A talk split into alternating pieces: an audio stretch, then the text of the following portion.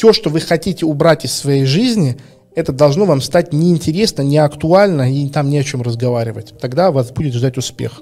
Любое занятие может быть уходом от реальности. Что такое уход от реальности? Мы, обратите внимание, к этому склонны только мужчины. У женщин нету вот этого эскапистического начала. Связано это с тем, что женщины от природы не ожидают от себя борьбы с окружающим миром. Им не от чего скрываться. У них все равно подсознательное ощущение, что кто-то что-то сделает за них. Так вот, смотрите, ваш эскапизм, ваше желание скрыться от реальности, это когда жизнь ставит перед вами невыполнимую задачу, от которой нельзя сбежать и спрятаться, но вы не знаете, как ее преодолевать. А, я вот расскажу вам историю. Я в Испании Проснулся рано утром и такой думаю, я хочу в гору. У меня было абсолютно отвратительное настроение, я себя ненавидел, я себя презирал, мне было очень плохо, я прям захотел что-то бать в себе или снаружи. Я просто пошел без навигатора, без ничего э, в горы и начал подниматься. Я поднимаюсь не по тропинкам, не почему, просто как-то. Я 4 часа, как в Assassin's Creed, просто по отвесной скале лез вперед э, в каком-то приступе маниакального гнева. Я прям еще вот, прям у меня еще песня в голове играла э, Кипелова «Бивни черных скал», и там такая, кла- такие классные строчки есть «Бивни черных скал», и там э, песня про то, что вот человек пытался покорить гору, э, поднимал кулак и кричал, что я вот сейчас покорю эти бивни черных скал, и таким образом он вызвал лавину, которая его погубила. Чтобы поменьше надо пить, побольше делать. И вот я прям, я прям смотрел, думаю, сейчас, сука. И там, такие интересные, там такая интересная вот э, гора, Лаконча в Арбелии. Она, по ней можно подняться с двух сторон да, по большим крюкам. И мне показалось, что я по прямой могу подняться. Я вот по прямой начал ходить туда, а выяснилось, что туда, куда я поднимался, это не переход конечной точки, а просто кулич посреди этой горной долины. То есть просто вышка, вот, которая как поднялся по отвесной, и она никуда дальше не переходит. От нее нужно спускаться вниз, чтобы потом уже подниматься по двум единственным реальным дорогам. Вот. Я вот поднимался, поднимался, поднимался, поднялся, я просто понимаю, что я на двух квадратных метрах да? А, ну, как бы, не знаю, у вас есть понимание или нет, подниматься по отвесной скале, это не то же самое, что спускаться. Это немножко разные вещи. Потому что э, голова и руки вверху, а внизу и ноги. Да, то есть неудобно. Ты вниз головой же не будешь спускаться, это надо нога, и все. А! В общем, я там застрял а, на полутора суток. Это вот было в конце прошлого года, или в начале, в начале этого года это было прям, я застрял там на полутора суток, и я, я так преисполнился в своей философии. Uh, у меня еще было приложение на телефоне «Антипаника». Я его использую для восстановления дыхания. Я помню, первым делом я открываю, и там такое, вдох, я, я, я, меня начало колотить от страха. Это самое страшное, что было в моей жизни, потому что я поднялся очень поздно, в 6 часов вечера. Я был последним человеком, в этой долине, то есть все уже давно спустились, ушли, съебались. А, я понимаю, что связи нет, никто не знает, где я, у меня с собой ни я нет, я а, вообще ни воды с собой не взял, ничего, я обезвожен.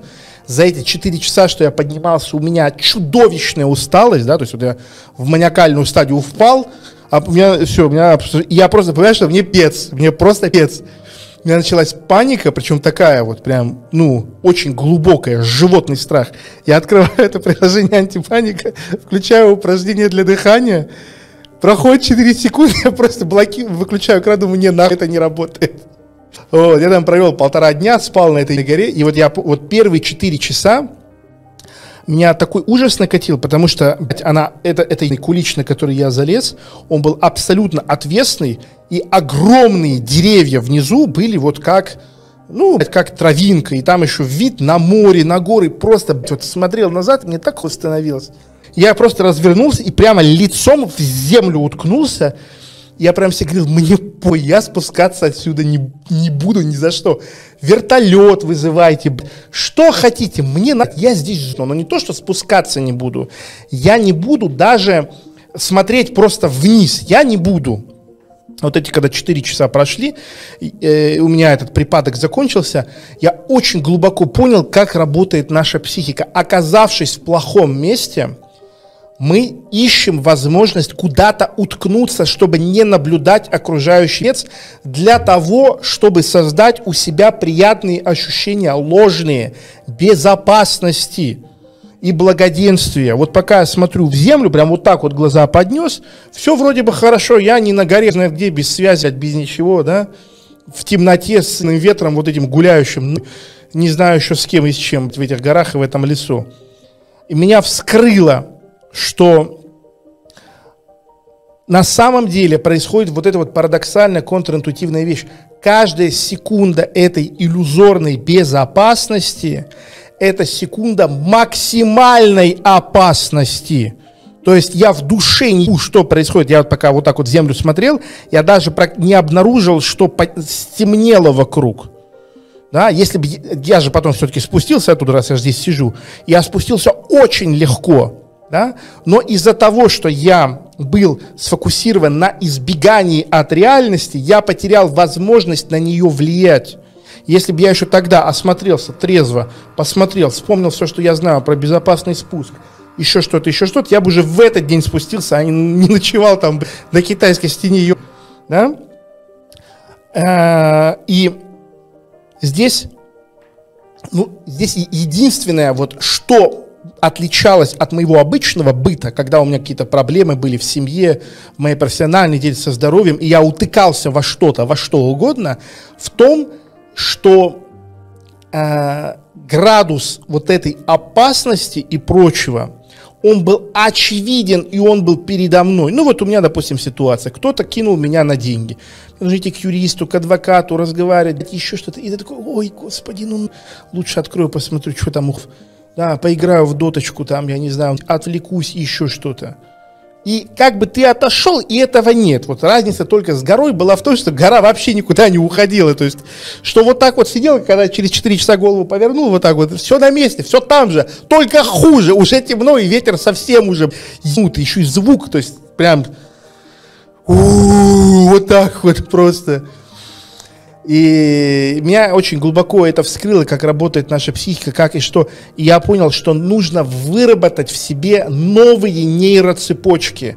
То есть то, что я в себе за эти годы наработал, а, я наработал себе то, что когда ты встречаешь какие-то неприятные обстоятельства, одной из самых, самых выгодных опций является уткнуться во что-то. Понимаете? И я это не головой понимаю. Я понимаю это ощущениями. То есть появляется после я иду и вот утыкаюсь во что-то, и мне хорошо. И организм, промежуточные звенья, в конце концов, они стираются. Получается, что? А, хорошо. И мы начинаем уже преследовать бессознательно. Нам она начинает нравиться, и поэтому мы не хотим решать наши проблемы, потому что для нашей нервной системы проблемы начинают казаться предвестниками хороших ощущений. Любая зависшая проблема является для нас легитимацией и способом получать удовольствие от жизни. Чем больше, тем больше у меня право утыкаться во что-то и получать бесконечное удовольствие. Это как заболеть в школе. Школу не люблю, когда не хожу в школу хорошо, не хожу в школу, когда болею. Промежуточное стирается, да? Не, э, э, не хожу в школу, когда болею, и мне хорошо. Промежуточное стирается. Когда болею, мне хорошо. Чем мне, ху, чем мне хуже, тем мне лучше. Потому что нейроцепочки, нейроопыт, который мы получили, нас к этому приводит.